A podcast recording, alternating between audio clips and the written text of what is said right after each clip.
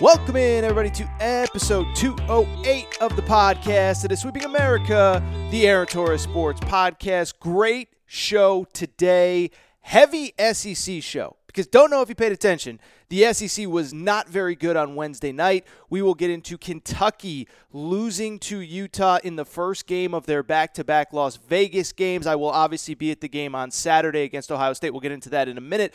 Uh, Tennessee struggles. LSU loses at home. We'll talk a little bit about Tennessee, but just the SEC as a whole. I mean, who is good in this league? How good are they? I think is a fair question to ask at this point in the season. And there is a good question. There's a good person on the back end to ask that question because joining me on the second half of the show, the only undefeated team in the SEC, the only undefeated team in the Power Five, the Auburn Tigers. Bruce Pearl makes his debut on the Aaron Torres Sports Podcast. Auburn actually has a big game on Thursday night against NC State. But I thought it was interesting. Coach Pearl actually talks a lot about not only his team, but the SEC as a whole. And he admits, like everybody else, he is not sold on how good the SEC is. So, again, a lot of SEC hoops. We're going to talk Kentucky, we'll talk Tennessee, and then we're going to throw it over to Bruce Pearl for an awesome, awesome, awesome show. Before we get into it, I do want to remind everybody please make sure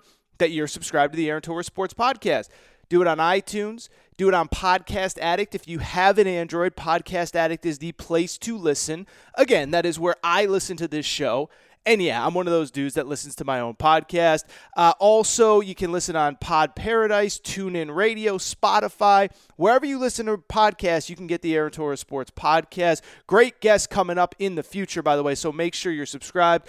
Also, make sure to rate and review the show. Give us a quick five stars. Tell us what you like about the show. Tell us what you don't like. Tell us what we need to fix. Tell us how awesome we are. And yeah, if uh, if the only thing you have to say is that we're awesome, that's okay too. Like I'll give you an example. Like my boy K Ramius, who said on the Apple Podcast page, he gave us five stars. He said, "Love it, love your podcast, At. I travel a lot for work and can't take off on a flight before downloading several episodes. So thank you, K. Ramius. Thank you for subscribing, for rating and reviewing the show on iTunes. And I encourage everybody to do the same. Of course, also make sure to follow the podcast page on Instagram. Aaron underscore Torres underscore sports underscore podcast on Instagram. And if you have any questions, Aaron Torres podcast questions at gmail.com. Also, I would be remiss if I didn't tell you that you can come hang with me on Friday if you're going to be in Vegas for the Ohio State game. So most of you will listen to this show on Thursday. Some of you will listen on Friday. If you're in Vegas, and the guest list is through the roof right now. But if you're in Vegas on Friday afternoon from 3 to 5 local time before the Ohio State game, I will be hosting a little happy hour, a little get together at Legacy Stadium at the Venetian Hotel. Again, 3 to 5 uh, local time. We will have drink specials. We will have happy hour specials. As I've told you on previous episodes, it's going to be $20 all you can drink Bud Lights with a plate of wings on the side. You can also obviously get whatever else you want, but it is going to be a fun event. And I'm telling you, uh, just in the last couple days, I have had maybe 30 more, 40 more people uh, join the guest list. So if you're going to be in Vegas, if you're in Vegas right now, make sure to hit me up at Aaron underscore Torres on Twitter. Hit me up on Instagram. Send me an email at Aaron Torres podcast questions at gmail.com. Let me know that you are going to be at Legacy Stadium and it's going to be a great time. Uh, and if you're disappointed from Wednesday night, you can come drown your sorrows in really cheap Bud Light uh, because it's going to be a fun time. And so let's get into what happened on Wednesday night. Uh, because I'm guessing a lot of you listening are bleary eyed today. Because one, you either live on the East Coast, maybe in Kentucky, in Tennessee, uh, in Ohio, wherever you live, and you stayed up to to watch that Kentucky game till about 1:30 Eastern local time, as I record here uh, at about 7 a.m. Pacific time, or you're in Vegas and you might not have even gone to bed yet if you were at the game, but the final score was 69 66. Kentucky loses to Utah in Vegas. As I said, it's the first half of a double header, a back to back slate in Las Vegas. Obviously, Saturday, Kentucky will play one of the top five teams in the country, the Ohio State Buckeyes. And yeah, if you watch the game, you know that, let's be honest, it, it wasn't a great game for anybody all around. Utah uh, jumped out to a huge lead as big as 17 points in the second half, then they really weren't that good down the stretch. Uh, Kentucky was miserable for about the first 30 minutes. They were sleepwalking through it. It felt like they were still on the East Coast. I don't think their their body clocks adjusted, but they were terrible. No, and by the way, that's not an excuse for Kentucky. I'm just saying they looked like they were completely sleepwalking through that game. And oh, by the way, it was a terrible game for the refs too. The refs really, I thought, uh, were pretty miserable. Uh, there was a weird block charge call that kind of changed the game, but it would also be wrong of me to say that Kentucky lost because of the refs or anything like that. No, they lost because, as I just said a minute ago, they came out completely flat, tried to turn it on in the last 10 minutes of the game, and weren't able to overcome a very big deficit. And so I think the best place to start is by me being critical of Kentucky like I have been of so many other teams. And it would be unfair of me if I came on this show last week after Louisville lost to Texas Tech on a neutral court, I said, well, Louisville's not very good. And I said, UNC isn't very good. And I've said in the past that this team isn't good and that team's not good. Michigan State's struggling. And so it would be unfair if I came on this show and didn't say that right now, Kentucky is not a very good basketball team. And what my biggest takeaway with this team in this game, it was actually the same as after the Evansville game, and frankly, after every game that they've played so far this season. And it's very simply this right now, they're not a very good offensive team, but more importantly than that, they're not good enough offensively to be anything other than great defensively. And I've talked about that, and we're going to get into it in a minute. But you look at the box score, and first of all, the offense was abysmal. It was amazing because as I was looking at the box score on Thursday morning here, I was kind of amazed that Kentucky was even in the game late. They shoot 41% from the field, uh, two of 17 from three.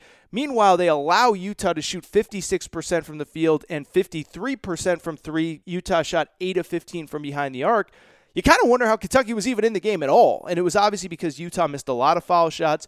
Kentucky forced a lot of turnovers. But again, the story with Kentucky is exactly what I just said. And frankly, exactly what I have said uh, really throughout the season is they are not good enough offensively to be anything other than fully 100% totally locked in on the defensive side of the ball when they come out for games. And obviously, when you look at the University of Kentucky, they were not on Wednesday night against Utah. As I said, they fell down four at the half. And if you were watching the game, they had to rally just to cut the lead to four. And then the lead grew to as many as 17 points uh, early in the second half. In the middle of the second half, they're down by almost 20. They rally, but again, they should have never been down 17 points because they shouldn't have allowed Utah so many easy baskets. And it goes back to what I said. They need to be fully locked in 100% defensively. And I think they can get there. I think we've seen flashes. We saw it against Michigan State. As I said on the last episode, there were moments against Georgia Tech where I thought they were really good defensively. And if you just want to say Georgia Tech stinks, that's fine. But Georgia Tech has two pretty good players, Michael DeVoe and James Banks down low, and Kentucky did a good job of shutting them both down. And so I've seen it with Kentucky, but when they don't come out fully locked in on defense like on Wednesday night, they're going to struggle. And you know why they're going to struggle? Because right now they're just, again, they're not there offensively. I think they have one guy that can really create his own offense. And even that guy, I don't want to say I'm starting to question, but did Tyrese Maxey play maybe his best game of the season against Michigan State early? Now he had 18 points against um, against Utah the other night, but it wasn't as it wasn't kind of as impressive. I don't know if impressive is the right word, but but he didn't take over the game like he did against Michigan State. Part of it was that he was in foul trouble for a good portion of the game. But I look at Kentucky, and the thing to backtrack with Kentucky, the thing that I always look for in college hoops does a team have a guy that can just take over a game? Do, does, do they have a guy that can get easy offense for a team when they're struggling? And so, you know, you look at college basketball this year, and I'm just trying to think of teams off the top of my head that can do that. I think, um, you know, Kansas, which is number one in the country, I think they do that pretty well. They just dump the ball down to Udoka Azubuike, and uh, that guy's either going to get you two or he's going to go to the foul line. Now, whether he makes his foul shots or not, that's another story. Uh, Dayton with Obi Toppin, anytime they need a basket, they just run the ball through him. Uh, Gonzaga, who beat the snot out of UNC uh, on on Wednesday night. They can dump the ball down low to the kid Petrusev that I said. They got my boy Joel Ayayi on the uh, perimeter, and he can get buckets. But with Kentucky, I don't know that they have that guy. And in the past, they have. And it's been a different guy every year with a different game. Some years it's a guard like John Wall, like De'Aaron Fox that can just beat people off the dribble and get to the rim. Last year, they had PJ Washington, who you just dump the ball down low. And like I just said a minute ago, uh, with a Azubuike, he's either going to get to the foul line or he's going to get an easy bucket. Kentucky doesn't have that guy. And Kentucky doesn't have the guy on the perimeter either. And so, again, it comes down very simply to how good is their defense going to be on a particular day. And if they're not fully locked in, if they come out sleepwalking like they did for 30 minutes against Utah, then they're going to struggle. Now, if they had come out and played defense for the last for the first 30 minutes the way they, they did the last 10, they don't fall down four at halftime. They don't fall, fall down uh, 17 in the second half, and there is more margin for error on offense. So I don't know with Kentucky. I don't know because they don't have those guys that can get easy buckets. Some of the guys that we thought were going to be contributors simply aren't. Kahlil Whitney on the wing just hasn't figured it out yet. Uh, Nick Richards, I'm very curious about because he looked very good against bad competition. Is he ready to step up? But I do also think that there were, as crazy as it sounds, some positives for Kentucky going forward. And that's that one, I think Ashton Hagans is starting to get what it takes to be a big time college basketball player and a guy that's projected in these mock drafts to be a potential first round pick. He's always good on defense. He's the one guy I think you could say that was pretty locked in defensively from the beginning. You can't say that about the rest of these guys, but he was pretty locked in from the beginning. He finished with 16 points, um, 16 points, eight assists, and four steals. So again, he was locked in. He was their only offense at times. Um, and I thought EJ Montgomery actually played pretty well from the perspective that the energy and effort was there, especially in the second half. He finishes with eight points, 10 boards. I know it doesn't always show in the box score, but I think EJ Montgomery's energy is up. But I'll tell you, Kentucky needs those two to play like that every single game because those guys are the sophomores. Those guys are the veterans. Those guys that are the, are the ones that are supposed to be able to do it every single night. And they make up for the fact that maybe a kid like Keion Brooks isn't ready. Maybe a kid like. Um, you know, like Kahlil Whitney, like Nick Richards, like Johnny Juzang isn't ready. But I thought that that, if there were positives, that was them. Now, I think in the bigger picture, the question becomes is this like a long-term issue for Kentucky? Like like can they figure it out? And it's funny because I talked about this with Louisville last week of like Louisville they don't really have anybody besides Jordan Nwora that can score. They don't have anybody that can get them into their offense at the point guard position like, is it fixable for Louisville? And I said, like, look, I do think it's kind of fixable for Louisville. They got a bunch of veteran guards. One of them needs to figure it out. Somebody needs to provide uh, offensive production alongside Jordan Nwora. Maybe that's Samuell Williamson. Maybe that's somebody we're not even talking about right now. But with Kentucky, is it fixable? And I think it's fixable for two reasons. One, don't know if you've seen the SEC ain't very good this year. And we're going to get to the SEC in a minute, but you look across the board. Tennessee lost at a bad Cincinnati team on Wednesday night. LSU lost by double digits to East Tennessee State, who's actually pretty good. But like your LSU, you can't lose to East Tennessee State by 15 points or whatever it was. Alabama is terrible. Um, Georgia is underachieving. Ole Miss is underachieving. Missouri is terrible. So there are wins to be had in this league. So I think that's the positive for Kentucky. And we're going to get into the SEC in the bigger picture in a minute. But I also think there's this. I know that every Kentucky fan wants to freak out today and they want to say the season's over and we're screwed and this team's terrible and and uh, you know we're awful, right? Doesn't this feel though a lot like last year? Am I the only one that remembers what happened last year? Because if you think back to last year, Kentucky lost to Duke on opening night. They got smoked. Then they played nobody for a month. Then they go to Madison Square Garden. They play Seton Hall in a quote unquote neutral site game where the other team was kind of closer geographically. Utah the same on Wednesday night. And Kentucky ends up losing to Seton Hall in overtime. Now, you could argue that game was a little bit more competitive, and you can argue that, um, you know, if Myles Powell doesn't go off for like 70 points in that game, Seton Hall doesn't win. But it is kind of similar, right? Like, like you play you play that opening night game. Last year you lose, this year you win. You play nobody for a month, and then you play uh, the first good team you play, or the first even decent team you play, is on a neutral court. You end up losing, and of course you go back to last year, and Kentucky was fine going forward. Kentucky obviously hit their groove after that Seton Hall game. They went to the CBS Sports Classic. They end up beating North Carolina, and the rest is history.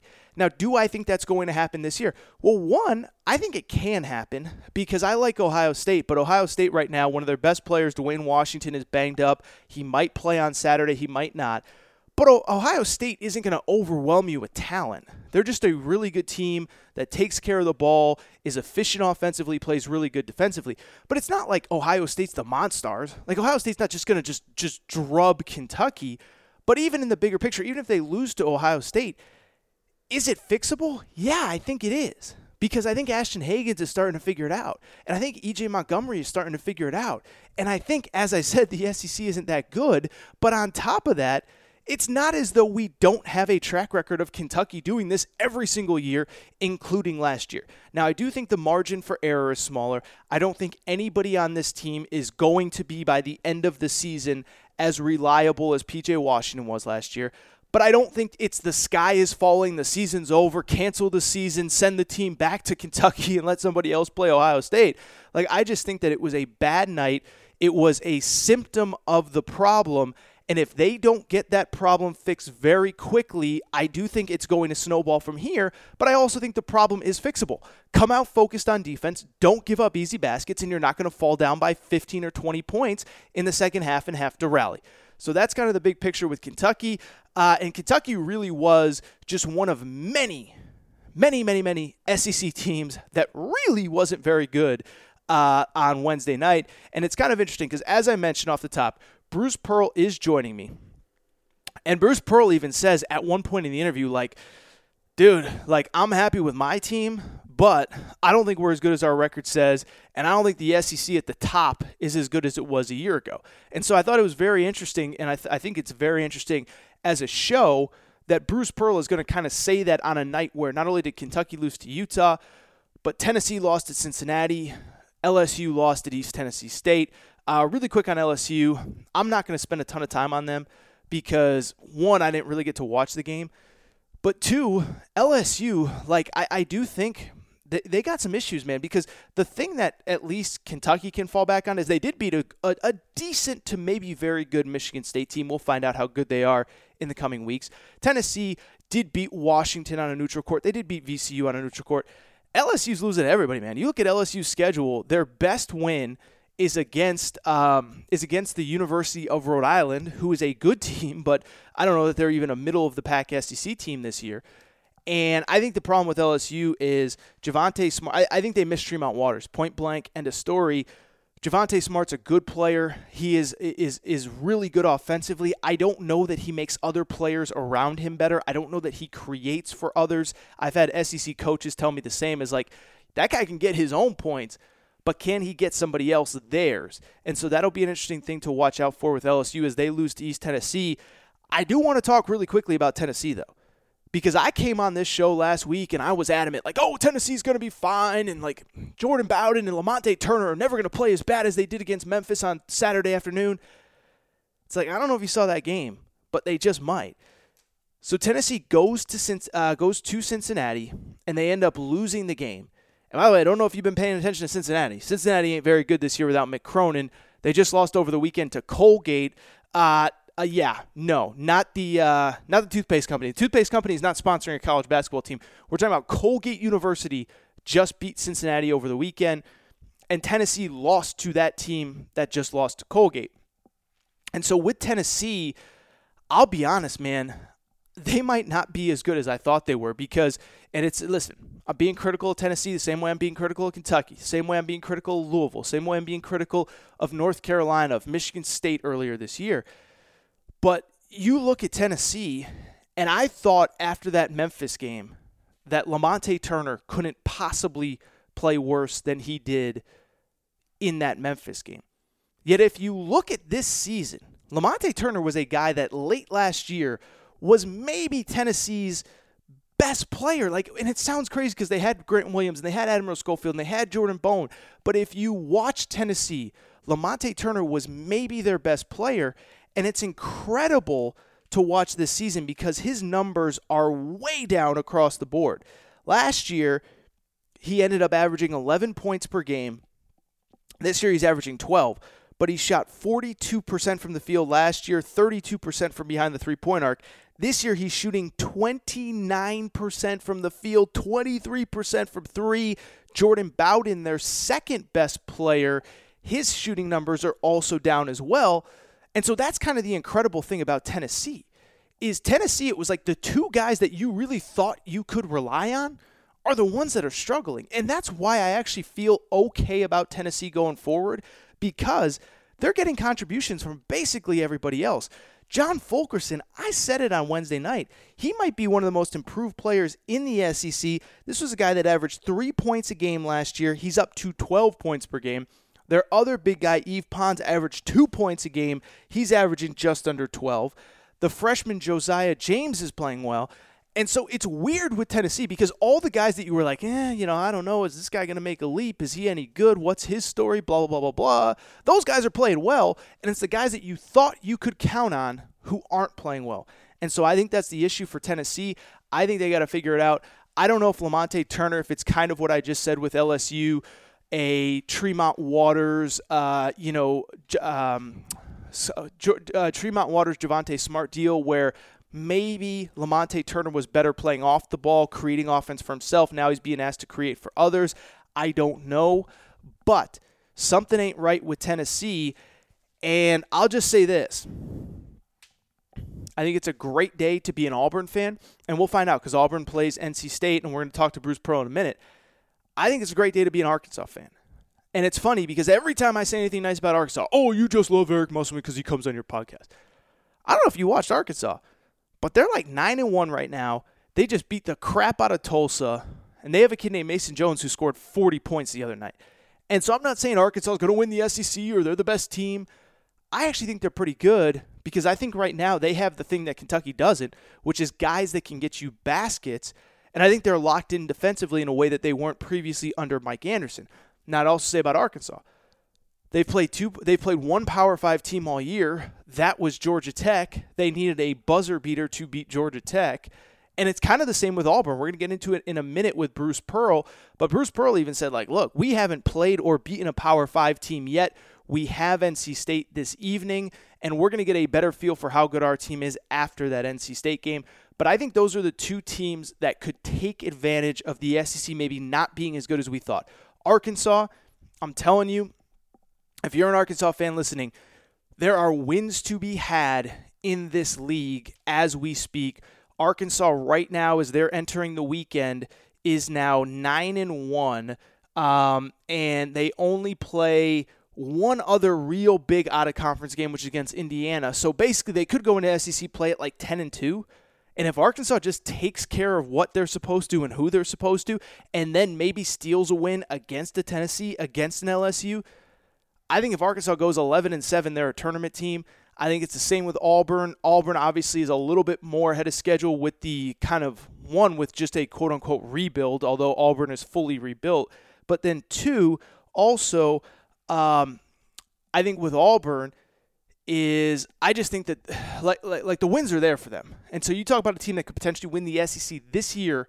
I think Auburn's there. I don't think Arkansas could win the SEC, but I do think they are two programs that can take full advantage of the down SEC and take full advantage of kind of LSU being in flux and Tennessee being in flux. And we'll find out really quick with Kentucky this weekend against Ohio State. Again, I was going to do a full breakdown of Ohio State, Kentucky, But let's be honest, there's enough to talk about with Kentucky's loss with Utah to kind of just focus on that and uh, move forward into Saturday. I think the big thing for Kentucky does the kid Duane Washington play? If he doesn't, I think Kentucky actually could bounce back nicely. But again, for Kentucky, it really does come down to are they going to be fully locked in on defense? Because if they are, I think they'll be okay in the big picture, even if they don't beat Ohio State. If they're not, they're going to struggle all year long.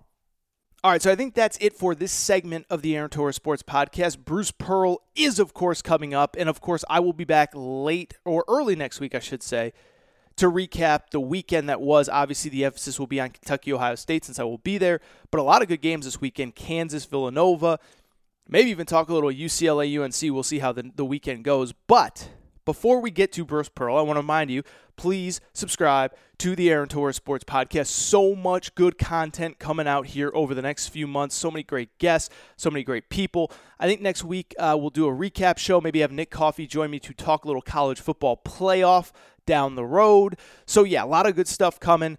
Uh, make sure you're subscribed to the show. Make sure to rate and review the show. Give us a quick five stars. Let us know what we're doing well. Let us know what you like. Let us know what you don't like. Let us know how awesome that I am. All that good stuff. Uh, also, make sure to follow on the Instagram page, Aaron underscore Torres underscore sports underscore podcast. Uh, if you have any questions, Aaron Torres podcast questions. And finally, if you're listening to this show either on your way to Las Vegas or you're in Las Vegas, I don't know what you're doing in Las Vegas, not going to ask, don't want to know where you're listening to the show, not my business. I promise I won't make eye contact with you if I see you. But Friday afternoon, fun event, Legacy Stadium at the Venetian Hotel. We're going to have drinks, we're going to have appetizers. Anybody that's in town, if you listen to this show and you just live in Vegas and you just want to come hang, you're more than welcome to come hang. Uh, but swing by, let us know. Send me an email, send me a DM. If you have my phone number, you can text me or call me. Send me a fax. I don't really care. Send a carrier pigeon. Just let me know you're coming so we can get the restaurant total numbers. But we're having an event at Legacy Stadium, which is at the Venetian, 3 to 5. Drink specials, happy hour, all that kind of stuff. If you're in Vegas for the CBS Sports Classic, swing on by, hit me up for more questions, more information, more details. I'm happy to provide it. But I think that's it for now. So I'll just say this a quick shout out to my boy Torrent Craig. And now we're about to get to Bruce Pearl but before we get to Coach Bruce Pearl, I want to remind you that today's episode is sponsored by Blue Chew, one of our favorite sponsors. Fellas, remember the days when you were always ready to go? Now you can increase your performance and get that extra confidence in bed. Listen up. I'm talking bluechew.com. That's blue like the color blue. Blue Chew brings you the first chewable with the same FDA approved active ingredients as Viagra and Cialis. You can take them day or night, even on a full stomach. And since they're chewable, they work up to twice as fast as a pill, so you can be ready whenever the opportunity arises. And if you could benefit from more confidence where it counts, Blue Chew is the fast and easy way to enhance your performance. Blue Chew is prescribed online by licensed physicians, so you don't have to go to the doctor's office or wait in line in the pharmacy, and it ships right to your door in a discreet package. They're made in the USA, and since Blue Chew prepares and ships directly, they're cheaper than a pharmacy. And best of all, this is the important part no more awkwardness. Right now, we've got a special deal for listeners of the Aaron Torres pod. Visit bluechew.com and get your first shipment for free when you use the special promo code Torres. All you got to do is pay $5 shipping, first sample for free. You just pay the $5 shipping fee, bluechew.com, promo code Torres. Again, that's Bluechew, B L U E Chew.com Promo code Torres. Try this for free. Blue Chew is the better, cheaper, faster choice, and we want to thank them for sponsoring the Aaron Torres Sports Podcast. And now the interview you guys have been waiting for. Here is Coach Bruce Pearl. All right, and joining me on the phone now, the head coach of the Auburn Tigers, one of the few remaining undefeated teams in power or major college, not even Power 5, just in college basketball in general. Bruce Pearl is on the phone. Coach Pearl, how are you doing today? Aaron, I'm doing great. How are y'all doing? So I'm doing great, and and I want to start with exactly what I just said. If I had told you the day that that you got final word from Chuma Okeke and Jared Harper last spring, last summer, that the Auburn Tigers would be the final undefeated team in Power Five college basketball. What would you have told me if I told you that? I'd have laughed. Sure. Uh, I uh, see at Auburn we don't have guys leaving early for the NBA. Sure. Uh, we got guys leave in history. We have guys leaving early to transfer, stuff like that. but last year, sophomore, you know, uh, Chuma Okeke goes 16 uh, to Orlando, and, and Jared signed a two-way contract with the Phoenix Suns. So we weren't planning on those guys leaving early, but we're really proud of them. We're really happy for them, and the guys that returned along with some of our new players have, you know, have done a pretty good job. They kept the box for a couple of great players. Yeah, and so I would ask you, I mean, uh, take us through this early hot start. I mean, obviously, as a coach, you go into every game expecting to win, but are you a little bit surprised by the fact that, that through all these games, you've had some tough competition in Brooklyn and early in the season with Davidson? Are you surprised at maybe how well your team has transitioned without so many kind of key pieces from last year? Aaron, I, I'm a little surprised, but I think there are a couple of factors. First of all, we're 9 and 0. Uh, we played five games away from Auburn Arena, um, four in, in neutral sites. Uh, but two of those neutral sites were in the state of Alabama. Mm-hmm. So we had some fans in the building uh, at South Alabama, and we played St. Louis on Saturday in the Mike Slive Invitational in Birmingham. And as you know, uh, wins away from home mean more. They're just they're, they're just they're greater value. That's why our net right now is is seventh in the country. That's why we're number one in RPI. Uh, that's why we're four or five in the strength schedule. But Aaron, we've not played a great team yet. We've Sure. played some really good teams. We've stayed away from the bottom feeders, which really hurts your math. And we've been good enough to beat the teams in our schedule. But I think over the last, you know, couple of weeks with Furman and then St. Louis and now NC State coming in there on Thursday on ESPN two, we are now continuing to play tougher and tougher teams, and we've been uh, we've been good enough to beat the people on our schedule. But when you bring when you lose five terrific players a year ago, I didn't want to. I wanted to play really good teams. I didn't want to play great teams so early uh, and, and and expose us. So I think a combination of the kids being right ready, smart scheduling, and uh, and we're in good position. So you do lose those obviously those those five key players, three or four, you know, kind of relevant historically just in Auburn history in terms of the things that they accomplished on the court last year, et cetera. Um, uh, is proud the right word? I mean, how how impressed maybe are you with the the guys that did return that are all either now being asked to play for the first time or being asked to be kind of put in a different role where they're doing more than they have kind of in the past? You know, Aaron, I, I think that uh, this team is an example of you know being patient. In other words, Austin Wiley uh, is it was back for senior year, and he could have left early, but he's having the best year of his career. He's healthy. He's moving really well. He's put himself in a much better draftable position uh, than any other time in his career. Danjel Purifoy had to play behind Chuma Okeke for the last couple of years. Didn't transfer, stayed the course. Now he's a starter and a key player for us. You know, Samir Doughty uh, played a lot last year, but he was our fourth or fifth, op- fifth option uh, with all those other players. Now he's one or two and, and an option, and you know, taking advantage of it. You know, J'Von McCormick was was recruited a year ago to back up Jared Harper. Jared leaves early, and you know what? He didn't mind coming in and competing with Jared. Um, wasn't worried about who was on the roster. Just wanted to come to Auburn. Wanted to play at the highest level. And uh, last year he was a terrific backup. This year so far he's been a, a dominating starter, leading the SEC in assist turnover ratio. You know, very fast, very athletic. Really worked hard. And I didn't over recruit ahead of those guys. In other words, I didn't bring in fifth year transfers. I didn't bring in junior college transfers because we did get one, but um, brought in in the eight newcomers we have.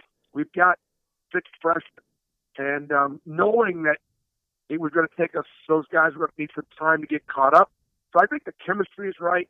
The seniors responded to the opportunity, and uh, you know, you know, obviously so far so good. But Aaron, it's all about you know March. It's all about February. This team needs to continue to get. But I can tell you right now, we are not one of the top ten teams in the country. We're not. We're, we're not. So you're saying We're my one of the rankings top- are phony because We're I not. We're one of the top 25 or 30 teams in the country, in my opinion, right now. But we still have we have a chance to get better.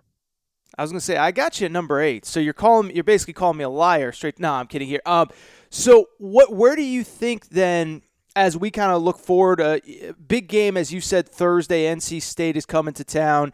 And then, of course, the SEC schedule really is going to ramp up here over the next two or three weeks. Where do you feel like, as a team, that you've got to get better going into the second half of the season? Well, we've been inconsistent shooting the ball from the three point line as well as from the uh, free throw line. And, and that's going to be something that we've got to kind of fix. Um, we've had, I would say, offensively, uh, we've had too many wasted possessions. We just have not uh, been as efficient offensively as we as we as we would need to be. Uh, I think you look around college basketball. Obviously, moving the line back uh, has affected the shooting by about three percentage points, just like it did the last time we moved the line back. Um, and and so those would be a couple of areas as far as our offensive efficiency.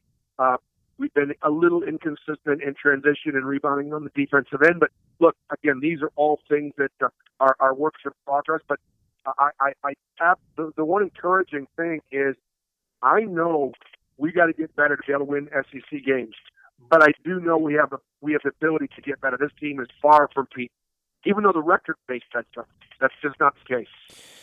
I kind of want to go uh, big picture here, and you did just mention the SEC, um, and we'll go big picture with Auburn first. But I'm just curious now, you're in year six here at Auburn, and this is no disrespect to anybody that came before you or anything like that. I know Auburn had had success previously, but just in the big picture, I, I do feel like nationally, as somebody who covers the sport nationally, the Auburn kind of quote unquote brand feels differently. You guys have had a ton of obviously on the court success.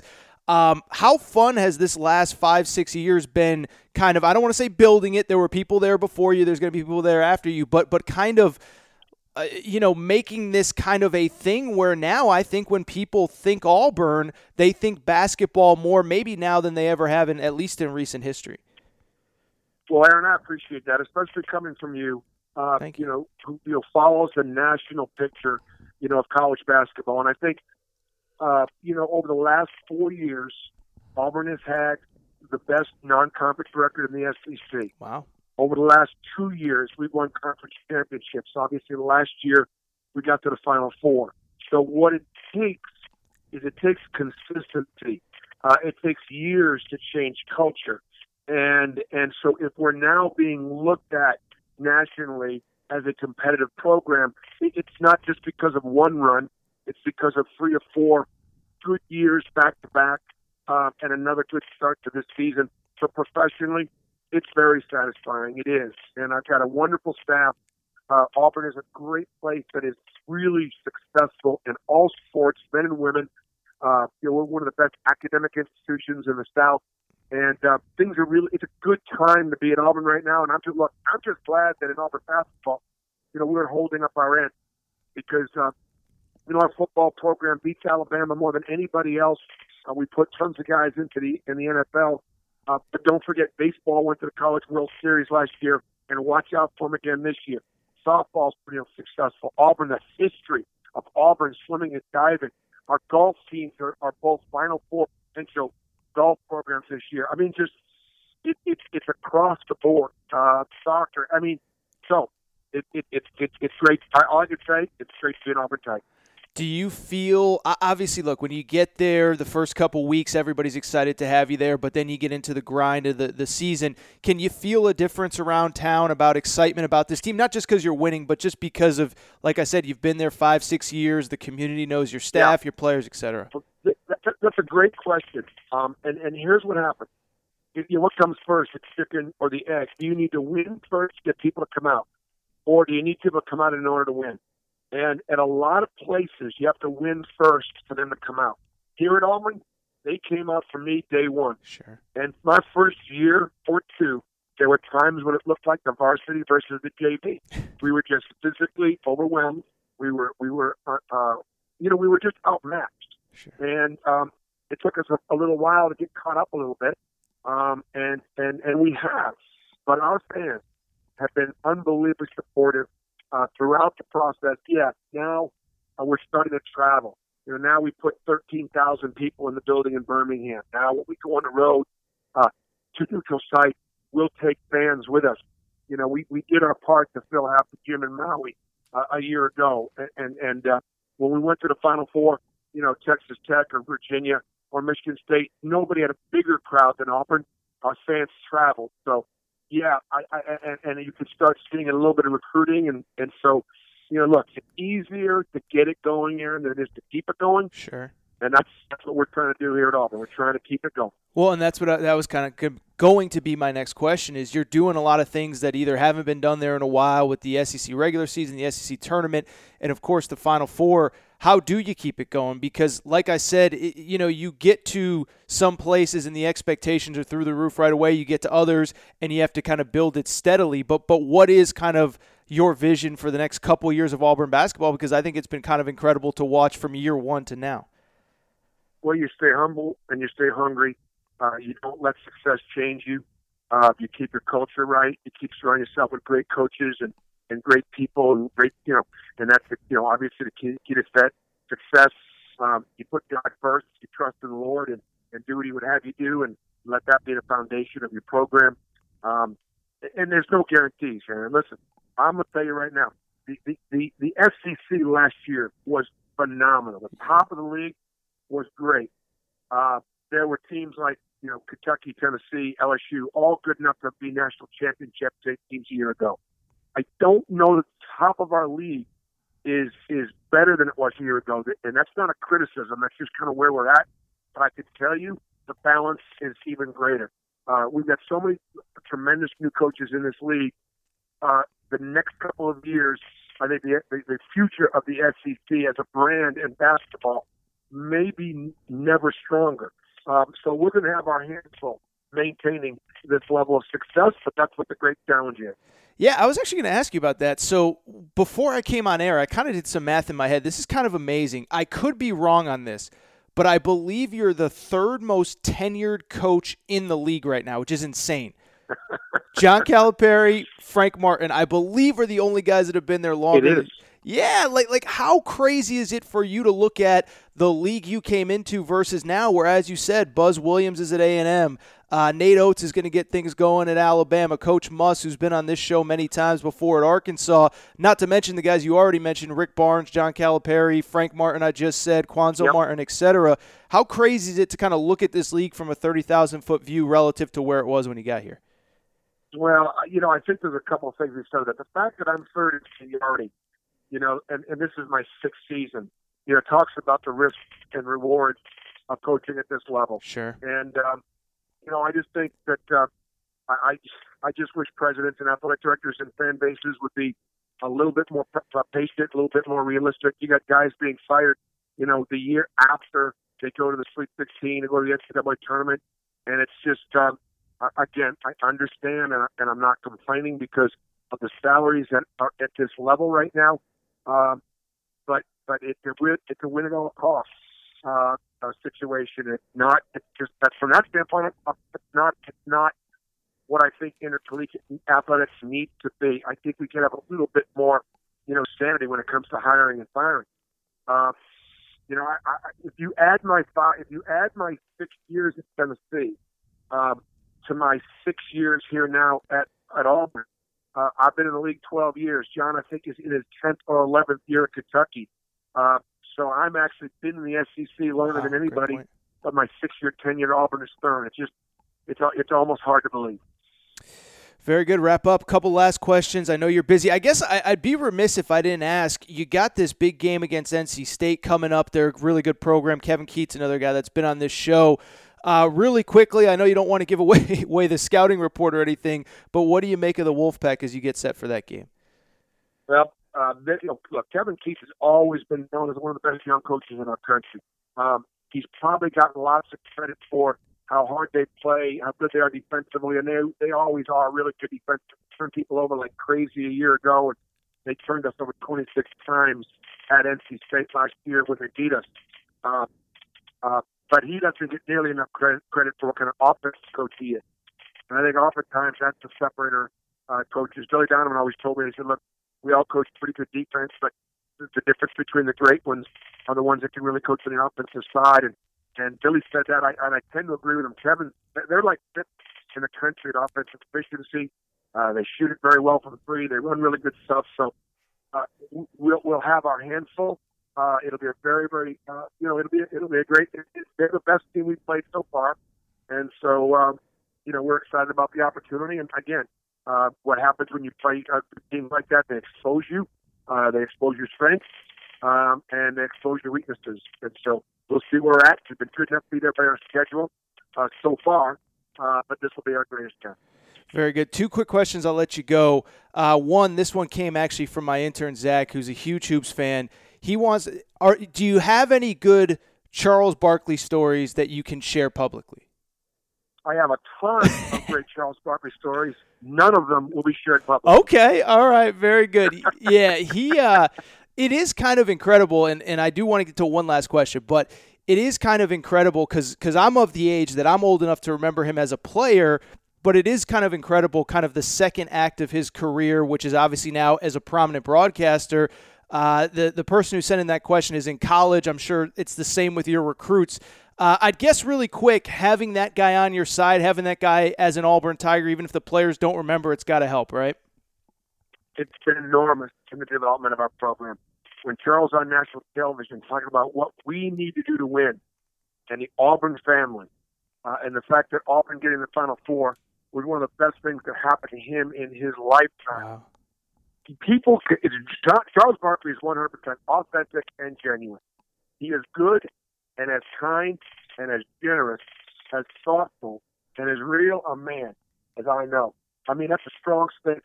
I don't know there's anybody in his profile that takes that takes more time for the common man than Charles Barkley. And uh, the fact that he is willing to wrap himself up in Auburn like, look, he was one of the all-time greatest Phoenix Suns. He was one of the all-time greatest Philadelphia 76ers. He was one of the 50 NBA 50th greatest players. He was part of the Dream Team.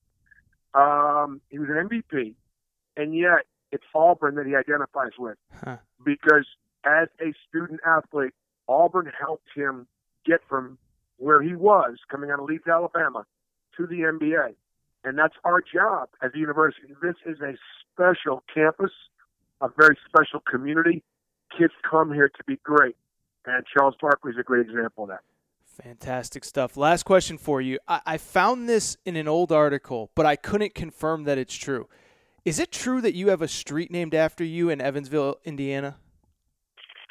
Uh, well, it's true. There's a street that's um, uh, very close to the uh, University of Southern Indiana. That is Pearl Drive. Okay. Uh, and and and uh, uh, yes, yeah, it, it, there, there, there, there could be some truth to that. Wow. Okay, very good. It was a one-line thing in an article, and I spent. I literally spent a half an hour Googling, trying to find it, trying to find Bruce hey. Pearl Ave, and I couldn't find it. So I appreciate it. It's great to be with you today. All right. Thank you, Coach. Have a good afternoon. Bruce Pearl, Auburn Tigers.